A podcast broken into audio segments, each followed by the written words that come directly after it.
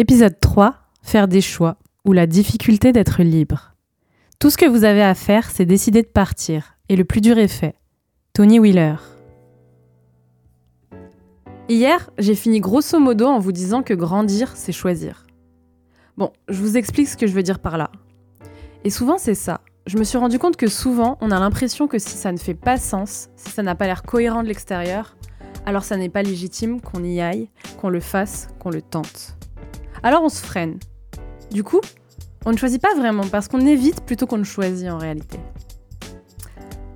Alors que parfois, on fait des choses qui ont l'air de n'avoir aucun sens, même pour nous-mêmes. Et avec du recul, on y voit un fil conducteur qui se dessine très très clairement et qui nous représente.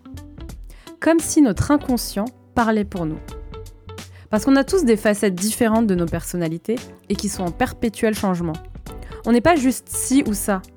Les cases, c'est juste pour ranger les objets. Et quand on nous dit Ah mais t'as changé, c'est bizarre Je te pensais pas capable de ça. Mais encore mieux Encore mieux parce que je n'aurais jamais pensé ça de moi. Et pourtant. Ça me rend d'autant plus fière de faire quelque chose pour la première fois.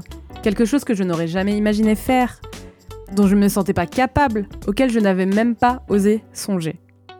Être libre, c'est difficile, car il faut faire des choix. Il faut se détacher du regard des autres pour faire ses choix, pour faire ses propres choix. Et honnêtement, en prenant de la distance, c'est tout de suite beaucoup plus facile. Hey Avant que vous partiez, si l'audio du jour vous a plu, faites-le moi savoir via les commentaires ou les likes de Spotify ou Apple Podcast, selon la plateforme que vous utilisez. Je vous remercie d'avance et bonne journée